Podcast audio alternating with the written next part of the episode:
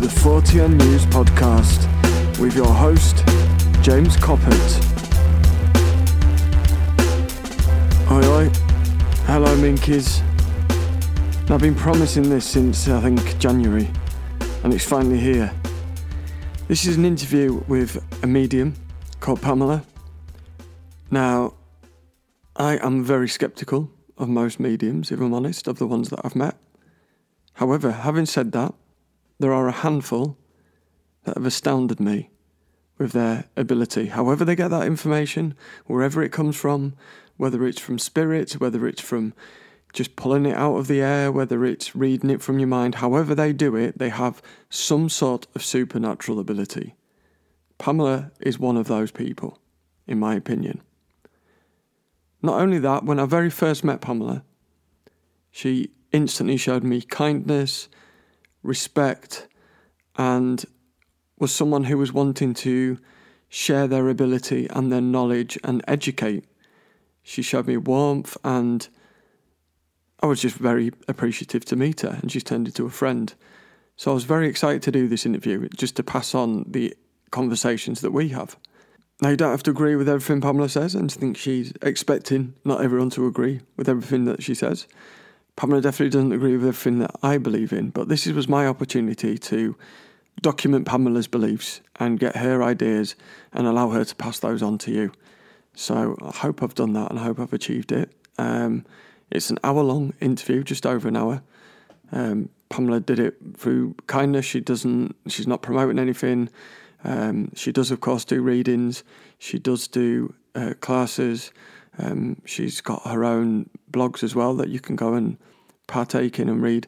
She welcomes your comments and conversation with her, so please do get in touch if you've enjoyed it. I would really appreciate it if you've enjoyed it, just to get in touch and let her know. Um, I'll put all the details.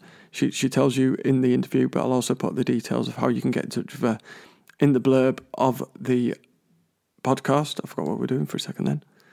And just go and say hi and maybe uh, ask her some more questions if you have any. I'm sure she'll be happy to answer it. She's a really lovely lady, and I'm very grateful for her time in doing this. And I'm really excited to get it out there. So, without further ado, this is the interview with Pamela, who is a medium. Hope you enjoy it, guys. And as always, thank you so much for listening. Um, thank you for your correspondence and for those that have left reviews and everything like that. It's greatly appreciated. So, let's take it away. 40 News Podcast. Here we go.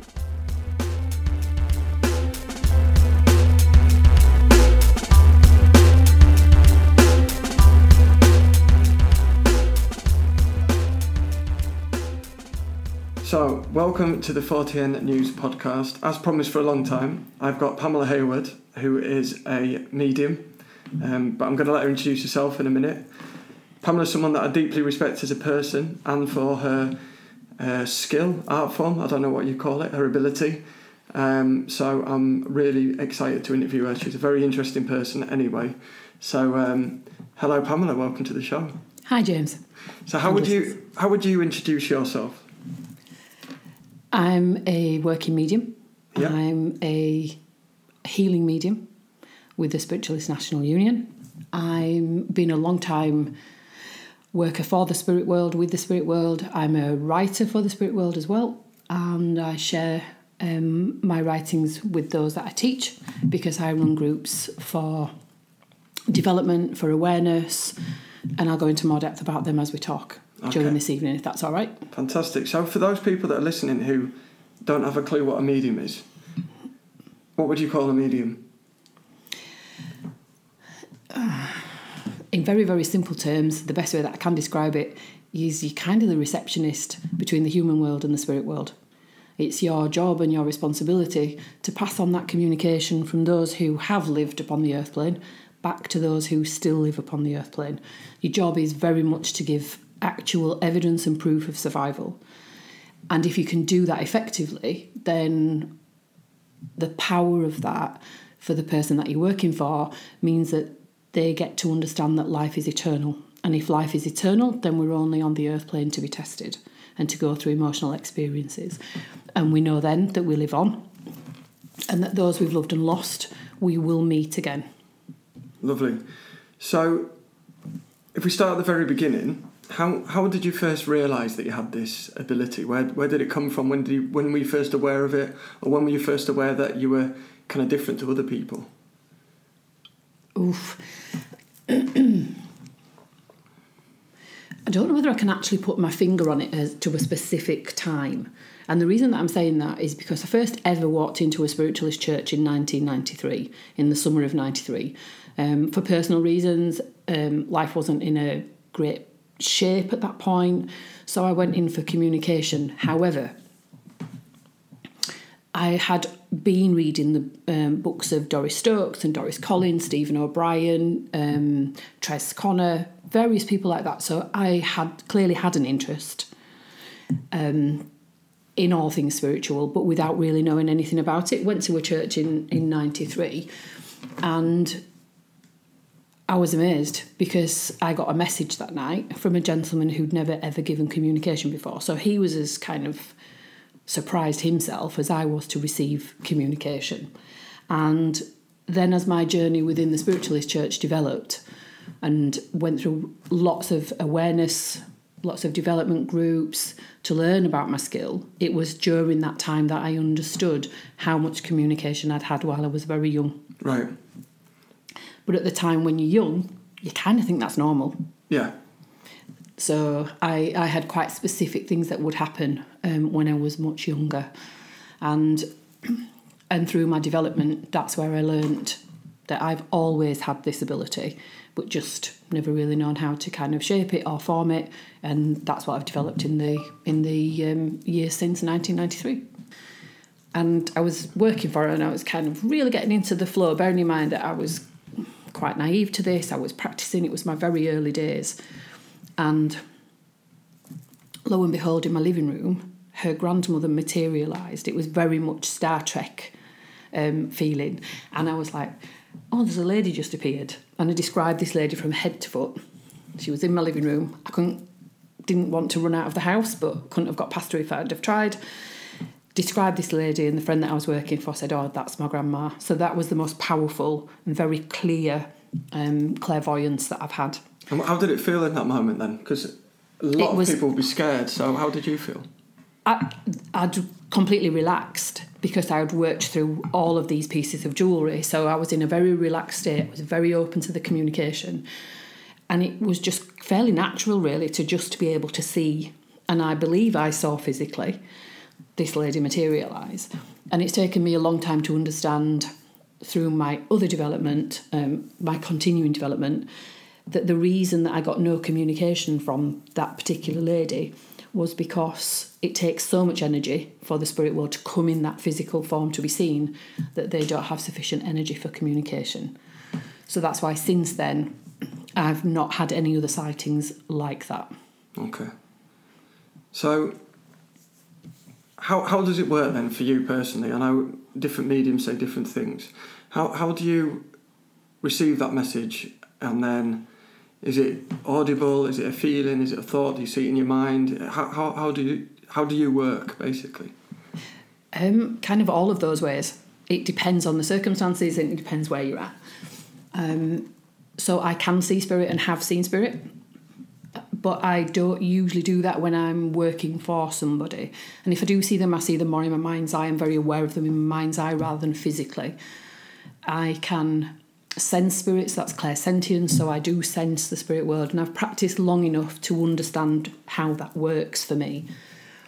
Um, sometimes they talk to me, and I've heard them talk to me, but it's usually directly to me. It's not a message for somebody else when I've when I've clearly heard them, and they come to my other ear for that. So most of my communication happens on my right side, and that's just been developed over time, over a lot of years. And so they pass on that information in a way that, that I've practiced so that I understand it. I will only work for the spirit world if I get very clear evidence, very good evidence. Even if it's working for people that I've known for some time, then the spirit world have to give me information that I am not aware of because and I won't hold a conversation with anyone. Um, when I work for the spirit world, the only conversation that I want with the person that I'm working with is for them to say yes they understand no they don't understand which is then my job to go back and get further information or that they're just not sure. And again that's for me to clarify. Um, i don't hold a conversation with anybody. I don't let them feed me. I, my job is that of receptionist and that's how i view it Okay, so you probably would expect these questions to come up. There's going to be people listening, and I'm sure you've come across them that say it's all a load of nonsense, that you're cold reading, and um, it's all kind of showman tricks. So, how, how would you respond to those people? What would you say? That when you've delivered the amount of proof in the amount of places that I have, and and working abroad as well, so where I didn't know anybody and where I've actually had to use a translator then I would I would challenge that. Um, I've been put on the spot to work for lots of different people in lots of different places, um, and that's been quite successful. To be fair, um, being challenged when I was working abroad in Spain as to how many times I would pass the tissues that particular night, for example, but the tissues were passed because the evidence was given. And um, I can think of one gentleman in particular who who was um, quite a logical man. He was an airline pilot, and I don't think he thought that he would get communication, but he'd come to have a kind of say hello to me, and that's because I'd introduced myself at this um, event as being from Leeds because I've got this very strong and very clear Yorkshire accent. And so I'd apologise for those in Spain who might not be able to understand my um, my dialect. And so he'd come to have a chat with me because he himself was from Leeds, and then he said that he flew for an airline, and we had no further conversation than that. It was as simple as that. Which part of Leeds he came from, and that he flew for an airline, and he did get a message in the second half of the evening, and he had a single track of tears from each eye and ultimately had to ask me to stop because he was too emotional because of the evidence um, that I gave to him. And so that's how I would respond to that challenge. I can go work anywhere for anyone. Um, I can do it for people where I can't see them. So I've done phone readings where I don't know who I'm speaking to on the other end of the phone. Um, and I've also done it via um, kind of like Messenger back in the day, but still not seeing anybody. Uh, Messenger as in typed, so I didn't know who was on the other end of the phone, mm. uh, the end of the um, computer. So that's not cold reading because they're not present in front of me. Mm.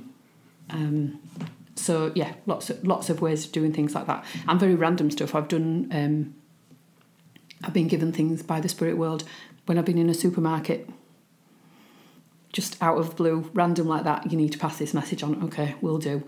But always seeking permission first. You never work for anybody without actually seeking that permission. Mm.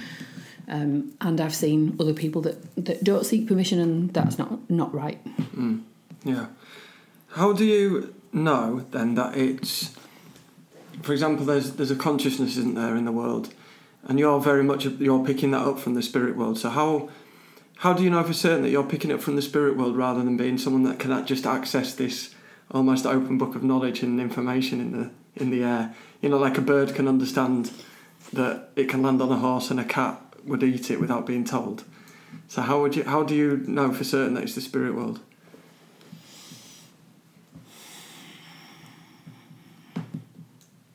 Mm.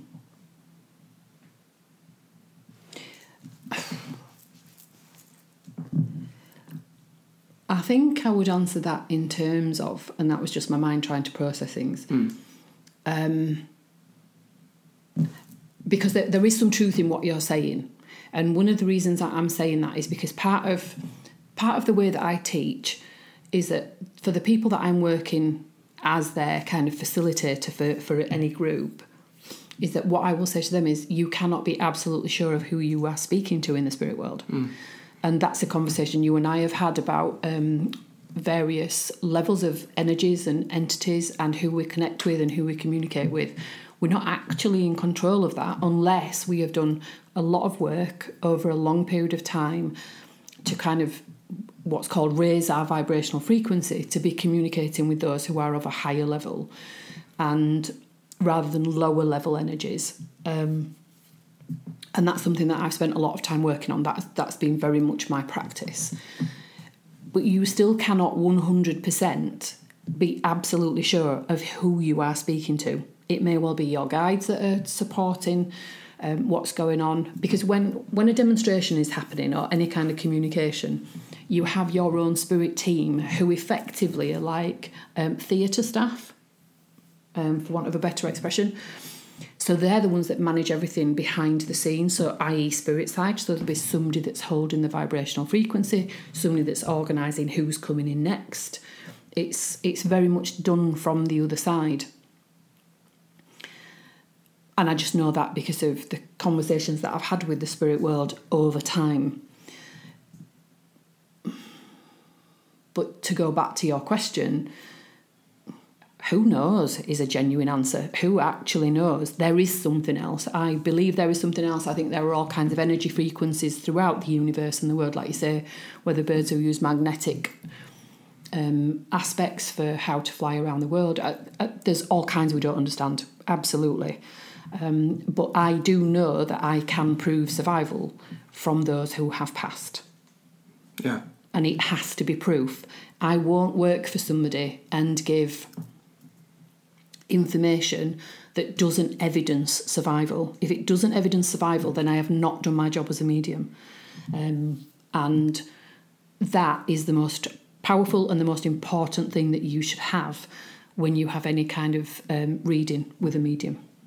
Because I know there's some people that have said that um, mediums are actually mind readers, but then in the you've said that you've also told people things that they don't know and had to find out themselves, so that mm. gets rid of that claim.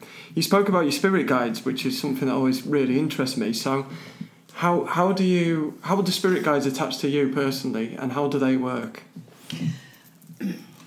So, as I understand it, and lots of people will have different understandings. Yeah. So, this is this is my path and my journey, yeah. and my understanding of this is that um, when we return to the spirit world, having lived a life, we belong to a soul group. So, you very much just to because we've had this conversation before, you very much believe in we, we reincarnation and we return and we learn and develop and come back and we have the option. I believe we have the option, mm. and the reason that I believe that is because we, my understanding is we belong to this this huge soul group where we play roles in each other's lives. And and for me there are lots of people out there that we will never meet and never interact with because they're not linked to us in any way. So we would never come across them. But we have this this kind of like team on the other side. And the way that I teach it and this is the best way that I can can explain it. Spirit will do things very clearly and very simply for me. They have to, and what they've taught me is that effectively um, there's kind of a jobs board in the spirit world. In other words, they're looking for somebody to um, go to the earth plane, live this particular life, go through all of these experiences, and just like applying for a normal job, you would have a salary or um, or something that makes you want to go for that particular role. Spirit side, it's about your progression within the spirit world. It's about how you climb to be more loving, more unconditionally loving, because that's the purpose of spirit side. So you, you have a quick look on this jobs board that the spirit world have got, and you kind of go, oh God, all right, then I'll have a go. So you kind of put your hand up for it. But that blueprint of the life that is planned that you volunteered for is held by someone that I would refer to as my gatekeeper. So they hold the blueprint of the journey of my life. And at the point of my birth, all of that knowledge has gone. It's held by the gatekeeper. My understanding is you have a gatekeeper and four other main guides that have volunteered to work alongside you for the journey that you are undertaking and the spirit side are grateful for you for doing to you for doing that because the earth plane is the plane where we come to be tested emotionally. The spirit world is a place where only love exists. There is no test there. There's just the opportunity to enjoy and learn and share and grow. Whereas here, we come here with the absence of love. And it's trying to make that happen and it's trying to go through all of those other emotions that we come up against in the human world. So you have the five main guides and inspirers. All of those have workers of their own, and so they're all looking to you for their learning as well. So they learn through you while you're the one that's walking the earthly path. And your gatekeeper will be the one who's probably, for me, got his head in his hands half the time, thinking, what on earth I should done this time? And so that's how I understand it. But when you when your guides have learnt enough for what they're looking for, they can move on. But your gatekeeper always, always stays because that's their kind of job till you return back to the spirit world. Okay. And how how do you contact your spirit guides then? How did you first discover them and how, how were they known to you and how do you communicate with them? Okay. If well, you communicate with them. Yes, I think that what I would say to that is, is that I was given a lot of information about my guides when I first ever started going to churches. You don't take it as, as the truth when it's given to you the first time. So, first time you become aware of them or what you're told of them. Second time you're heading nearer to having that confirmation. When another working medium gives you them for the third time, that is your evidence. Sometimes we do meet our guides, but we don't always. We don't actually need to know who they are. We just can get them over a period of time. We can no longer do that in um, spiritualist churches um, that fall within the Spiritualist National Union because guides cannot be evidence, they cannot be proved, only your family can be proved. So that's a, unless you're in a private circle or in a different area or a different arena, you're not going to be able to be given that evidence. But you have to have that third confirmation before you trust that to be true. And so I kind of know when they're around um, by the work that I do. Um, I know who helps me with what. Um, I had with one of the guys that I work with who's for healing. Um, I had a very very powerful experience with him oh, a long time ago in my early days of healing, and because it was so profound, I've never forgotten it. So um, I remember it. I'd got a friend who was um, laid up in bed, couldn't move particularly well, really serious back condition, um, and like I say, was confined to bed. I was um, relaxed and just generally chilling, really. And I just saw this vision of a pair of hands. Um, I could see the skin of the back open. There was no blood, but I, I was very clearly looking at this spine, and I'm like, like a bit shocked and a bit surprised. But these hands went in and they just popped the spine back into place, completely aligned the spine and closed the skin. What was significant about it was that in another room I could hear a particular television program playing, so I knew exactly what that time was based on on, on the tune that was playing. And 30 minutes later, I received a call from the friend who was ill to say that she was back up and about. She didn't know what had happened to her half an hour ago, but something had just clicked into place and she was fine. And so that put me very much in awe of, of spirit's capabilities and capacity. So why do they? Why do you think the spirits intervene with certain people and not others? So why why do you think they maybe draw you to that person, for example, and then there might be someone even next door that doesn't get you healing for it? What, what how does that work? Because I think sometimes, especially depending on the journey and the, and your responsibility in life, um, they want you to know what's happening. They want you to have that evidence for yourself because if they can give you that level of proof, then it eliminates your doubt. So you will carry on with the work, you will do the work that you're meant to do on the earth plane. And it's only over time that you understand what your path and what your journey is. It's a bit like trying to create a tapestry. Until you until you reach a particular point and look back, you don't know what the picture is and that's very much the case with your spiritual development. Um, it is it is a journey, but they want you.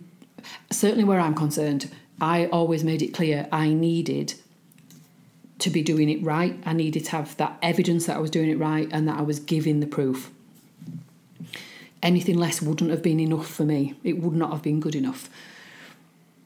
So even if I would sit in meditation um, in my early days of communication with the spirit world and say, right, I'll, I'll go off, but I want to be back in 15 minutes. And exactly 15 minutes, they would bring me back out of meditation. And that was to build the trust so that they knew that I would then trust that they would do whatever I was asking and they would not let me down. So that that worked the other way, that when they fed me information, I would go with it because they hadn't let me down. Mm. Okay. You, you spoken a bit about the different frequencies and different levels. So when you've spoken about the lower level, are they are these people that haven't been human? Is that what you're talking about? These entities? Not necessarily. Um, they may well have lived a life, but, but the ones that are, let's say, lower is an unfortunate word, really. But it's we're hung up on the earth plane about language mm. and common language. So that's the only reason that I'm using it that way. But the ones who are lower frequency are the ones who um, shall we say, lack love for others. And it's more about them. Okay. And that is the way that I would would kind of put it in a more in the most simplest of terms. Mm. So they're kind of more egocentric and only see things from their own point of view. So their information would be less enlightened, I guess. Potentially, because they're not coming from a place of what they can give it's about what they can get. So those souls that have maybe only been on this plane once, and the higher ones have been here many times to learn more. Um, yes, that's potentially potentially it, because our whole point for keeping coming back is to become as unconditionally loving as we can possibly be, and that can be tested quite significantly on the earth plane, can't it? Mm. You know, we we even condition our children from being very young, don't we? Don't touch that or you'll get burnt. But if you do that, I will buy you some sweets. We do it very, very easily. Um, but the strength that we have to find within us is about being as unconditionally loving and as kind as we can be. And and I think we're offered the opportunity for that to happen. And even the Be Kind movement, I think we're growing in certain um, areas where we are moving forward a lot. And I think we have moved forward a lot just in my time mm. of being involved in spirituality. I do believe that people are much more open, much kinder.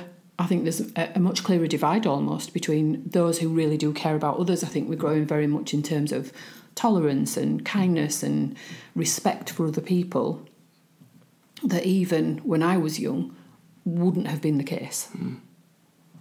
Yeah, I spoke about this on the Q and A recently, where we actually, despite the perception we're in the safest times in history, with less war, less murder, less crime, and um, there's definitely a conscious effort at the moment to, um, which again someone said, "Are we in a state of great learning?"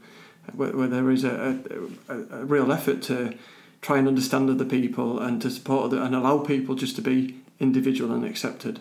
It's more of an acceptance, isn't it? And a live and let live and, and allow each other to, to be individual. Yes, but I think it's been being very much um, exposed. I think people are having their thoughts and their views challenged now in a way that they weren't. I think that people shouldn't underestimate, though, the very kind of small amount of time that's actually gone past. Mm. Um, just even in, in terms of the level of tolerance that's the wrong word, but it's the best word that I can come up with, really, um, for the acceptance of not minding who we love. You know, the fact that it doesn't matter whether what relationship you're in or who you're in a relationship with, but that used to matter. That used to be really um, frowned upon. We had very clear rules and very strict rules, but we have to unpick some of these things quite slowly so that people understand where their views are no longer appropriate. But I think those who have greater understanding of that also have to have tolerance for mm. those who are unlearning that which they were taught when they were younger. Mm. And so there has to be that mutual respect that that to go through that change, people will make mistakes. Yeah. And so we have to be kind for that as well. But it's the one that ho- the ones that hold those very strong views that we do need to challenge at times. Mm, definitely. What's interesting, again, back to one of the questions I received, was about although we're in this kind of peaceful time in a way where the, the Catholic Church is doing more exorcism and experiencing more exorcisms, equally at a time where the Catholic Church is very scared of doing exorcisms because of certain past things that have occurred where they're being highly criticised. So what, why to get onto kind of the demonic side of things uh, about what your belief is in, in that and and why you think we're in this sudden um, upsurge in, in possessions and and do you think it's linked to some of the more popular TV shows and people doing ghost hunting and things like that? What what's all your view? I know there's about fifty questions there, but do we think there's an upsurge? I'm not so sure. I just think that because TV changed.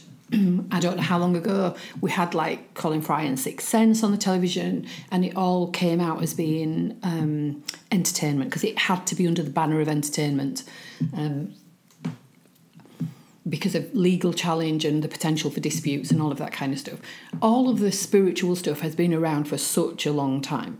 The Catholic Church have definitely got evidence of all kinds of things that's just hidden within their vaults. And, and we know that they know things, but they have to perpetuate um, their beliefs and their religion because once upon a time they were the wealthiest religion going, and they probably still are in terms of churches and land and money coming in.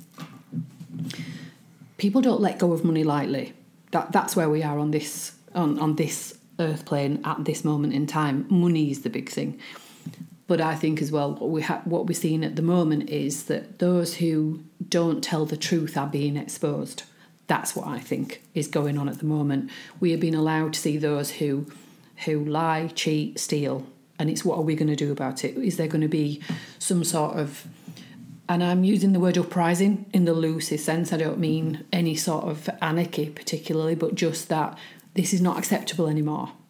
That we should move on to being kinder and be, you know, as we're moving into the age of Aquarius, then we need to have that Aquarian humanitarian um, kind of background. I think that demonic stuff there's a potential for there being more of that simply because more people are getting into spirituality and they don't necessarily have the rules they don't necessarily have the ability the knowledge that they must close down that that communication with the spirit world is is and should be a very organized um, act i know from my own um, groups that i've worked with and run and developed the, the very first thing that you teach people is to open up and close down. And that rule is very significant and it's very important because then the person that you're training will understand that they are in control of communication and not the other way around. If that doesn't happen, then the spirit world can draw very, very close to those people. And if they're not overly enlightened, the communicator, from the spirit side, they can get up to mischief. So I think the best way to describe it, as, as I've understood it, is that when you have the ability to communicate with the spirit world, it's like having a night light. And if you don't switch that night light off when you go to sleep with your good nights and I'll speak to you tomorrow, then your night light is left on. So while you're asleep, those from the spirit world can come and have a chat to you. Just think Patrick Swayze on Ghost ended up having a chat, didn't he, with Whoopi Goldberg, having tried any number of others. Um, and that's the same thing that happens, the same principle happens in the spirit world. So if you've got the Patrick Swayze character, spirit side, who never knew that life was eternal, wants to come back and speak to somebody on the earth plane, they're going to go to talk to anybody who's, if nightlight effectively is switched on. Mine isn't, so I don't get that kind of communication. I'm not open for that, I'm not up for that. Most of the work and the practice that you do is about your intention. So if you maintain those kind of intentions that that you don't want that to happen, that that's not acceptable, that you won't go down that route, then it's not going to happen. But those who don't have that skill, who who haven't practiced like that, are effectively opening the door, the portal, call it what you want, to the spirit world and sort of you can all come in And because you've just opened that gateway, they all will come in. And then what do you do with it? So, in the, again, in the last show, Andrew sent um, some questions, a young man called Andrew, who, about g- ghosts and spirits in the home. And I gave my view on, on what I think they are. But what, what do you think it is? So, his question was kind of like I- he grew up in the church and he was told that there were all demonic entities to test your, your thoughts. Um, but what, what do you think they are and, and how do you kind of work? Because I know you've worked in moving them on or you know hmm. getting rid and resolving Yes. hauntings in inverted commas whatever that is how, tell, tell me a bit about that and how you work and what you think it is Okay. The, for me, they're two completely different things. A ghost is an image caught in time. yeah and it's on repeat and it's always seen same time same place on repeat an image caught in time. That is it's where i residual will haunting yeah. Um, is it haunting? No it's just an image caught in time on a loop. That's why it keeps coming back and it doesn't do anything different. It's not active. It's just an image caught in time that some people can see and others can't. Whereas where where spirit entities are you can communicate with them. You can connect to them. I remember a long time ago having to deal with um, a situation um, at a venue uh, that the public used. And they couldn't understand why, when they locked up on a night and everything was switched off and everything was exactly as it should have been, that they would come in on the mornings to find that the taps were running in the ladies' toilets. N- Clearly, nobody had been in overnight. Nobody would have left the, the taps on.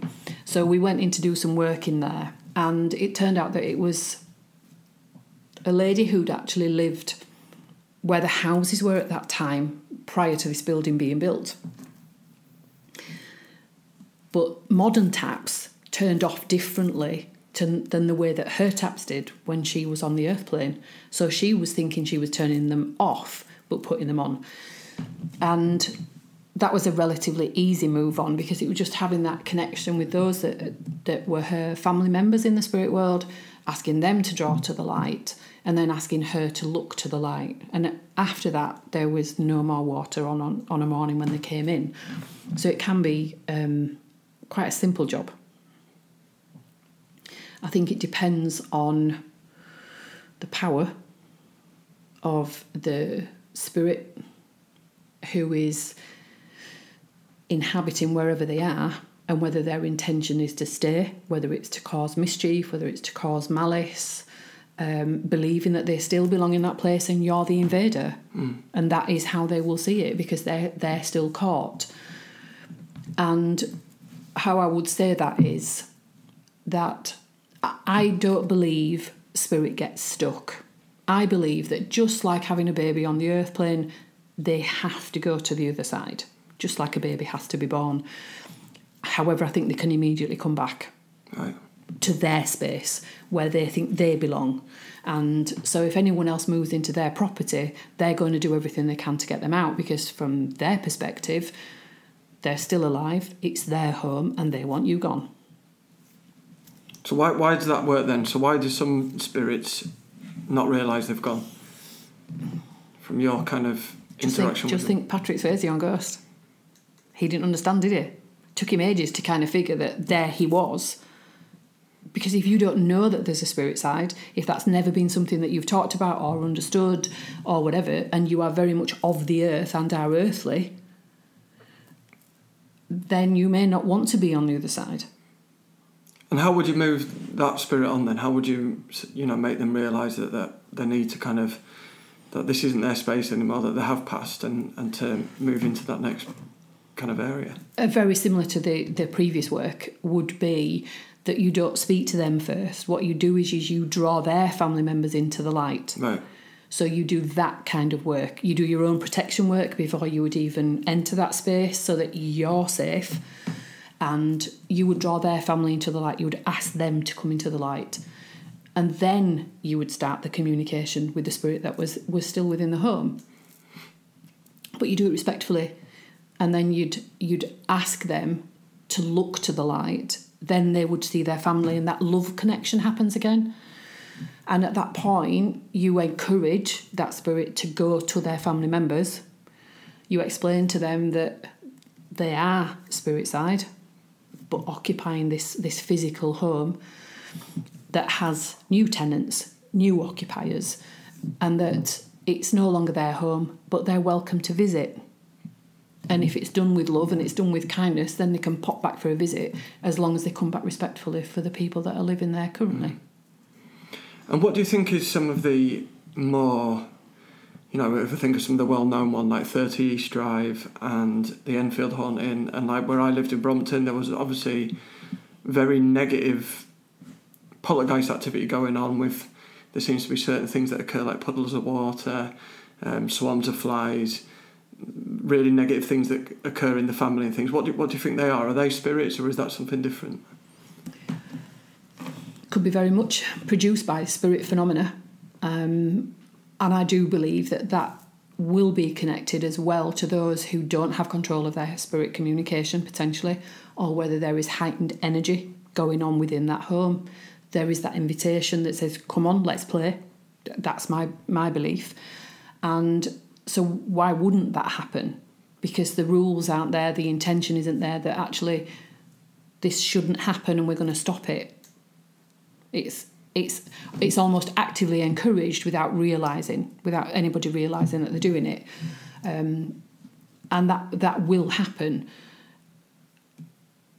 Um, because I, I do I do know um, the team that that are very much the workers within 30 East Drive, and I I was linked to them before they even were involved in that. That that's another that's a previous part of my life as well, and in terms of my working world. And I do believe all those things can happen. Lots can manifest from spirit side, but it's also linked to what you want to happen, whether that's subconscious or conscious. And so I think it's often down to those who are living within that house, the living people that draw those events. Okay.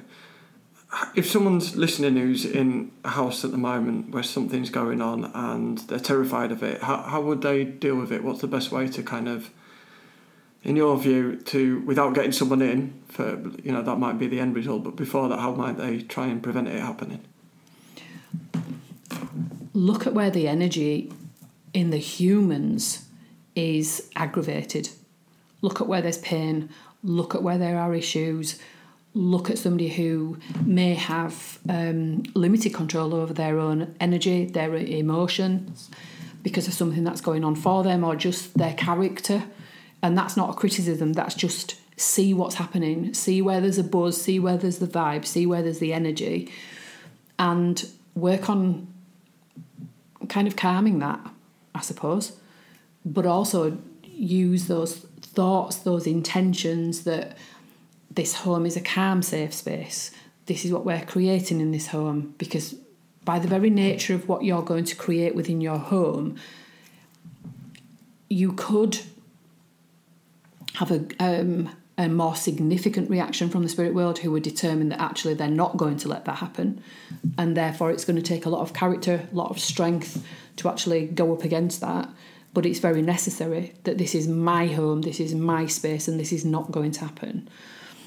And and to equally invite their loved ones into that space for them to look look to the light to to um, move themselves on but it's to it would take character and strength and i'm not suggesting that people who've got that happening don't have that they just don't necessarily know the next steps or how they can do things by themselves and and that it may be them that's invited it or or something that's going on within their family, maybe the age of a child or the something that's going on significantly in terms of somebody's emotional being that's maybe triggered something that was already there.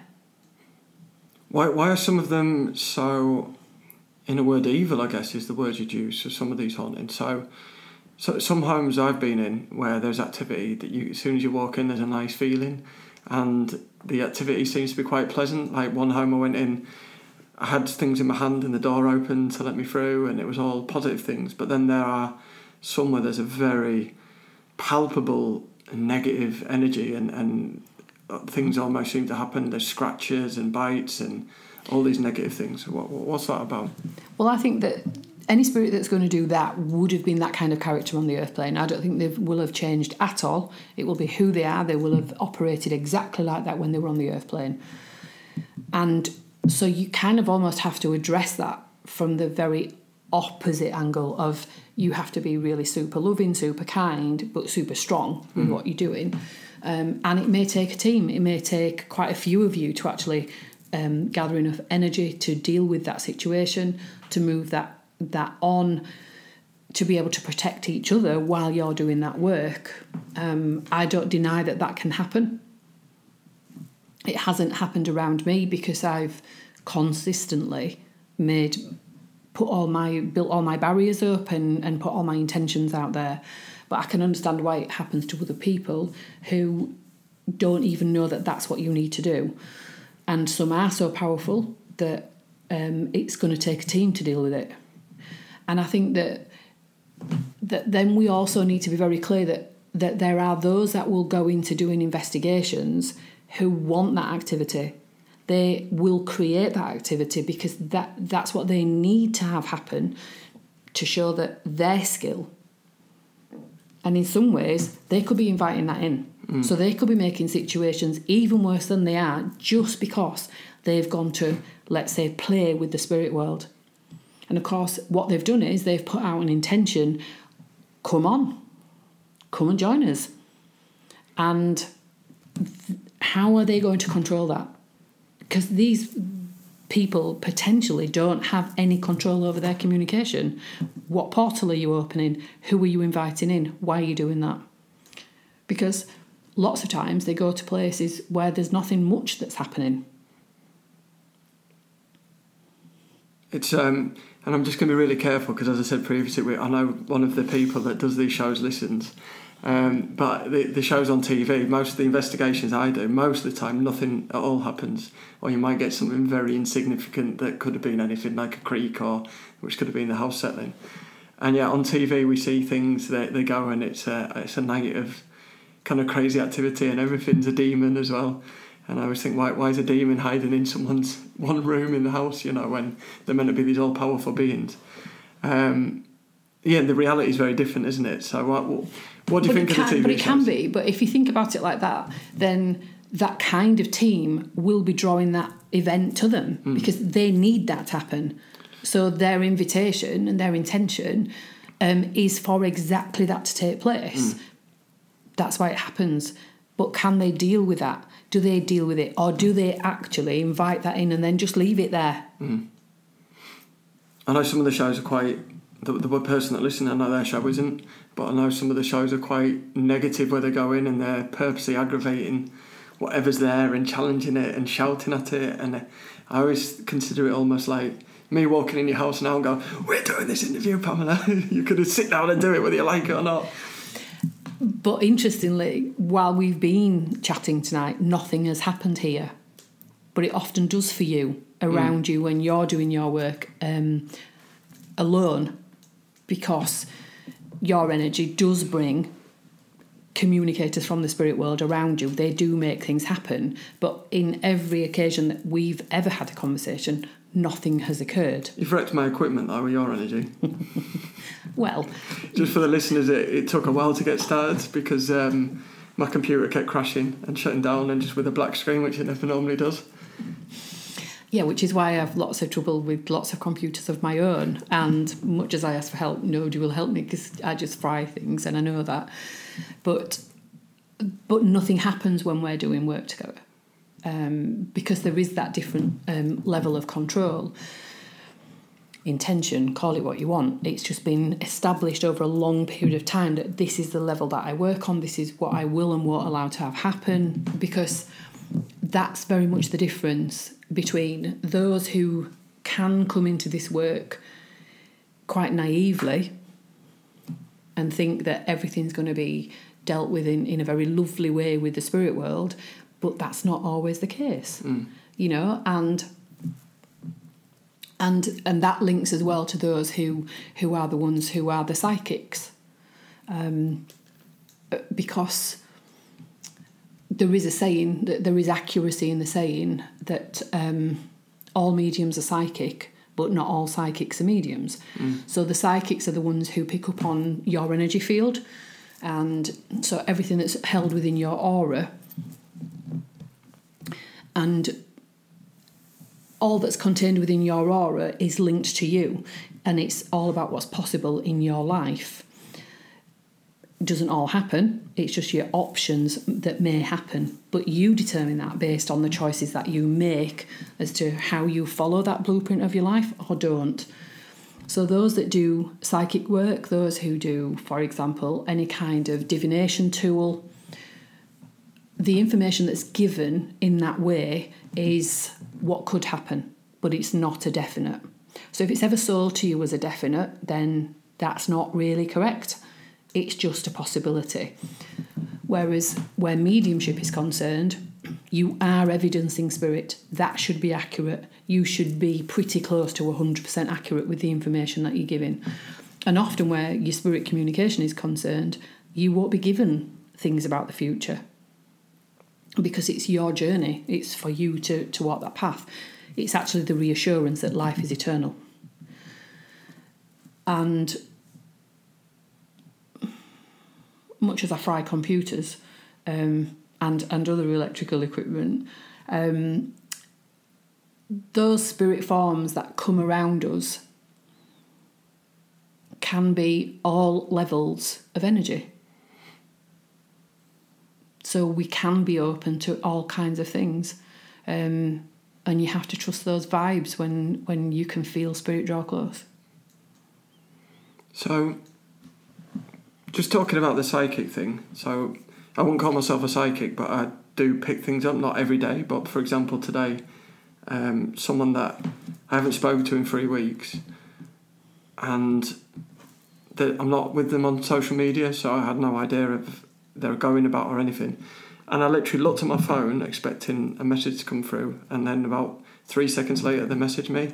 So, do you think that's me picking up something consciously from that person, or is it spirit world talking to me subconsciously? It could be both, but I would, um, I would go instantly to the fact that yes, there is a psychic connection. I did exactly the same. I thought about a friend the other day because I needed to pass some information on to her, and then she messaged me, and I'm like, hmm, okay, thanks for that. Um, if you think of somebody, you can test that. You can do that kind of practice.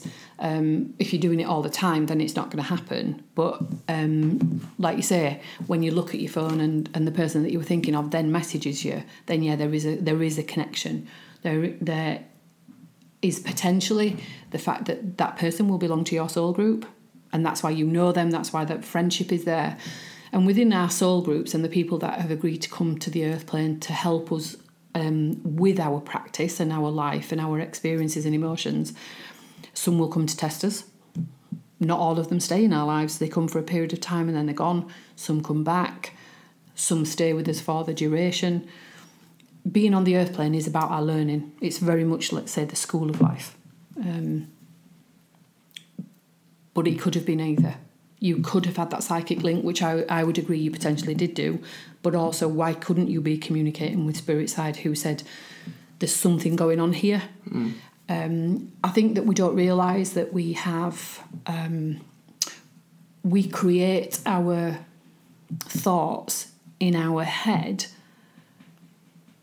So even like now, I'm thinking of a sentence that I want to say to you, but I am formulating that sentence in my head. And in the period of time that I'm formulating that sentence, the spirit world can give me the answer as soon as I get to the end of it, Mm. just while I'm formulating it. And that's when you know that the answer is coming from spirit because it comes faster than your own thought can. Um, so yeah, I would say it could be either. Okay. So I, put I put it out to the listeners and asked for some questions, and we got about five questions, and all of them were the same one. And that question was, how do you know if you have an ability to be a medium, and how would you then train yourself? Ooh, I'm not so sure you'd train yourself. Um, I'd link up and I would connect with other people.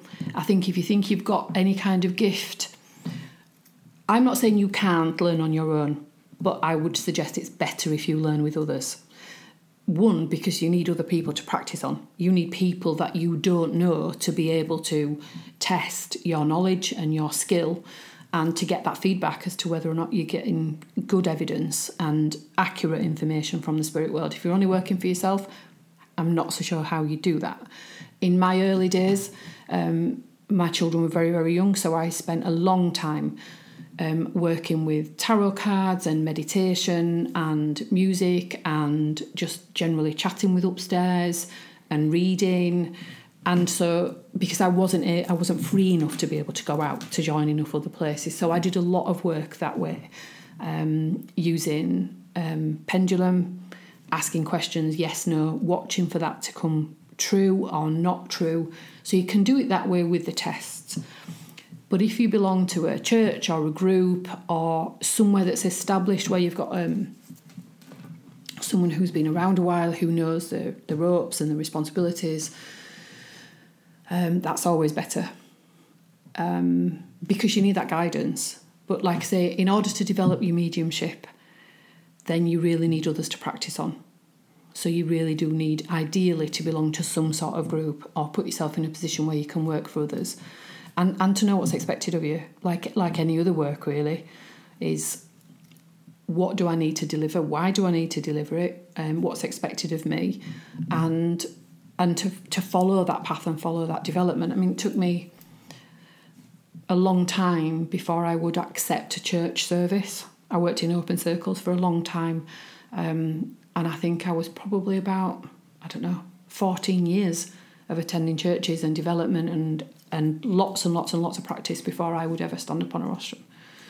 Um, because of the responsibility that goes with it. You're standing in front of people who will ha- hold you in very high esteem because they believe you talk to the spirit world. They, they believe that you actually have all of the answers. And that's not always the case. Mm. You get the information from spirit side that that person needs to know from the most appropriate person spirit side. And you don't choose who you communicate with. What you actually do is you put yourself in a kind of, let's say, a zone that you've developed that says, right, I'm ready to work. You come and talk to me. And and that's what you do. You just put yourself in that position to work. So some of the people that are really cynical about this, one of the things they say is like, why do you only get a tiny bit of information? Why don't you get like a full sentence and a full paragraph? So how how does that work? Well, I think what you've got to see as is that the spirit work world can only work with the information that's in the head, the brain of the person that they're working with. So, for example, if I got somebody through from spirit side who was a quantum physicist, I would not understand that there's no way in this world that quantum physicist would be able to get me to understand his skill and his ability um, because that's not information that's contained within my mind. Um, and so that's why it's not always 100% accurate because they're working on on the best closest information that they can make you understand in your head and just as a, as a bit of an example and this might make your listeners chuckle is that a long time ago I was working in a church in an area that I'd never been to, and in front of me were quite a few people in, in, in this congregation. And there was a blonde lady seated, and above her head, they wrote a name that was not English, but it was a name that just reminded me of, of a name that was in the book Heidi that I'd read as a kid. So that's how my knowledge had got into my head. So I saw this this name. And I just said to the lady, I went, Oh, you're not English, are you? She looked as English as everybody else in the congregation. Trust me, she was just a white blonde lady. And yeah, that's right, she wasn't English. And that's the only way the spirit world could give me that information that I could not possibly have known any other way. And we're still in touch today because that kind of information is really powerful and really random to be the very first words that you say to somebody in a church. Mm. So I think, I don't know whether I've kind of covered your answer, but that is the way that the spirit world work. They've got to make the best of what's in your head. If you've not read a lot, if you've not been around a lot. So, for example, in my early days, I'm not, I'm not particularly well travelled. But it's obviously it's dead easy if the spirit world want me to understand Egypt because they would show me the pyramids or they could show me Sydney Opera House, those kinds of things. But for quite precise places, they would really struggle because I just simply don't have that knowledge in my so head. it's working with.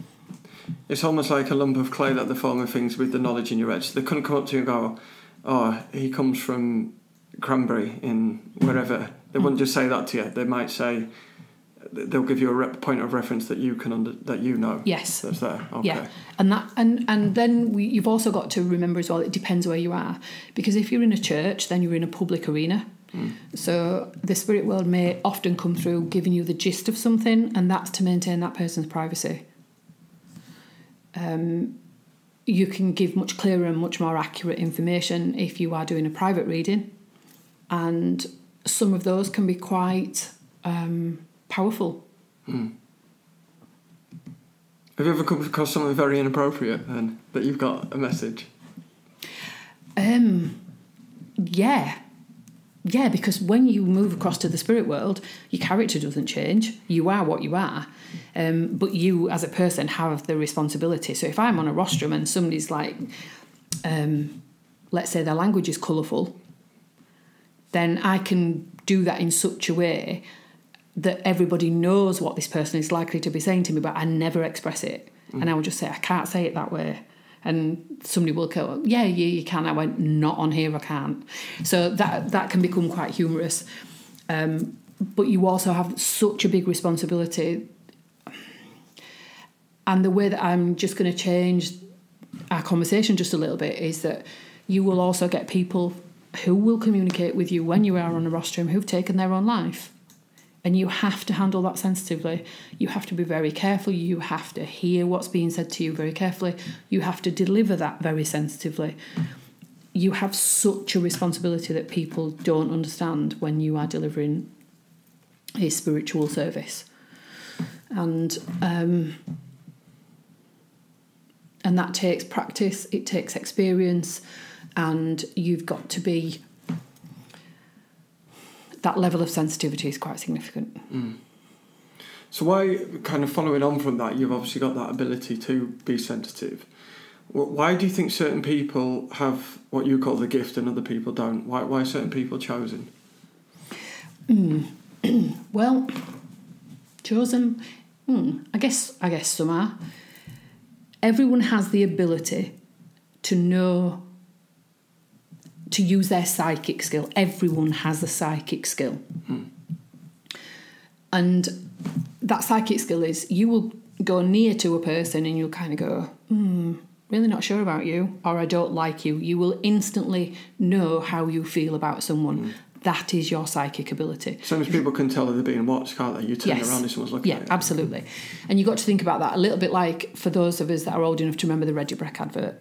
So that field, that force field that's around you, picks up that feeling from from somebody else. So as I said earlier, all mediums are psychic. So it's about whether you develop that psychic skill into mediumship. Lots of people don't want to. Lots of people aren't interested. Lots of people believe that actually when you're dead, you're dead, and that this is their one life you're going to have, and they would never pursue it. And other people might have things that happen where they kind of go, mm, I think I ought to start looking into this a bit more. It may be what they read, or what they watch, or the friendships that they develop that draw them further and further down that path. So we- we've gone over time, so because we've been having a great conversation. Sorry. But I've, no, it's good. Um, I've got a couple, two, two more questions. So, why do you think children have that ability? Children seem to be able to sense things and pick things up quite quite regularly. They do, and they use, they can keep that ability to usually around about the age of seven, and then they're allowed to have their childhood. Um, it's because they do, they're just more open than us, aren't they? They don't have the restrictions. Everything's possible for, for a child, and so often they're supported and guided by those who are in the spirit world. But then, like I say, it stops then in order that they can have a childhood where this doesn't doesn't happen. So the last question, um, before we ask how people can kind of find out more about you and get in touch and everything, it's, it's a bit of a dub- double question really. So, do you think there is certain information that we're not allowed, and because uh, we're looking at some of the trickster things, and, and I always say there's there's always enough evidence, but up to the point where there is no evidence. So it's almost like it, it purposely, in my opinion, can't be can't be proven. And the second part to that question is, what do you think the main, from your experience, and you've been doing this a long time, what do you think is the main message to pass on to everyone that's listening from the spirit world? I think the answer that the spirit world gave me a long, long time ago was that if we knew the whole truth, we couldn't handle it. So we drip fed it. We're fed a bit here and a bit there and a bit, and it's all over the place. Whether it's for those who watch the Star Wars films and other films, it's drip fed to us in various forms, but we just haven't put all of it together.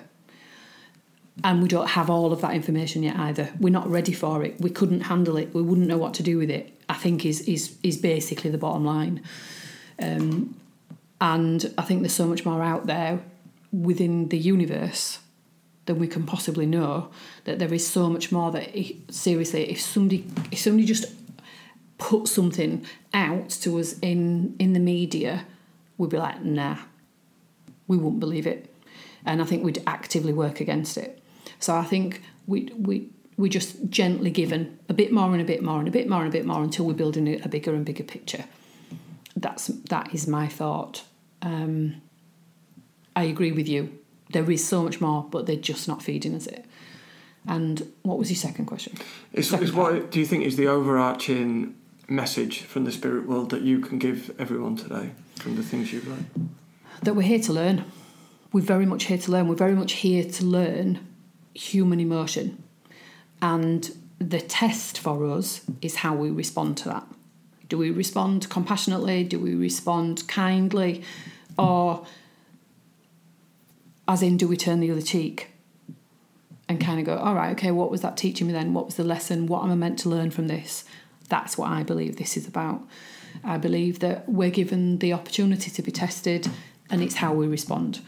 Um, do we respond kindly or you know, if somebody punches us on the nose, do we punch them on the nose? We're not learning there, are we? We're just repeating the same and we're not growing.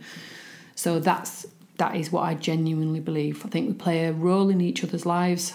Some of those are not always um, comfortable roles. We move on, so we lose friendships and we lose people in our lives when the, those situations are meant to end because we've learned enough at that point. We find that difficult to release those emotions when we've got an emotional attachment to someone.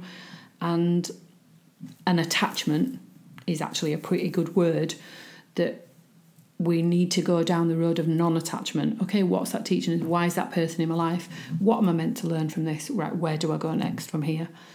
Um, is my belief that, that that's why we're on the earth plane for the education into how we manage our emotions. Lovely. So, for those that listen that might have more questions or want to find out more about you and your teachings, where, where might people go? Um, you can find me on Facebook. I'm Pamela Hayward. Um, my little logo is Everything is Better in Pink. Pink is my colour. And I'm also on Sanctuary of Inner Wisdom 7. Um, that's also on WordPress as well. So I write on WordPress. I've been writing for the Spirit World for, well, since 1998. So I've got a lot of writings from the Spirit World. Um, yeah, message me that way or come through you, James. Yeah, and I'll put all those details within the uh, feed of the show so people can read and get those links there as well. So, um, yeah, just to say thank you very much, Pamela, for this uh, really fascinating conversation. It's been brilliant. Thank you for having me.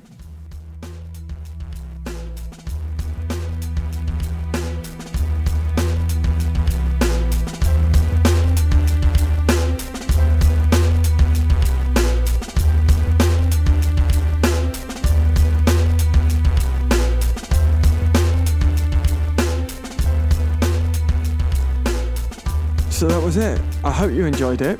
Um, I am next time. I realise I'm going to bring a boom for the microphone so we don't get as much kind of table noise and things like that. So it's all a learning curve. I'm obviously quite new to this, But thank you so much for listening. Please do get in touch with Pamela. And as always, you can get in touch with myself on 40N News Podcast at gmail.com, on Twitter, Facebook, and on Instagram. I do get back to everyone. It might not be immediately, but I do get on here as, as often as I can to get back in touch with people. So until next time, stay safe, everyone, and much love to every single one of you. Good night.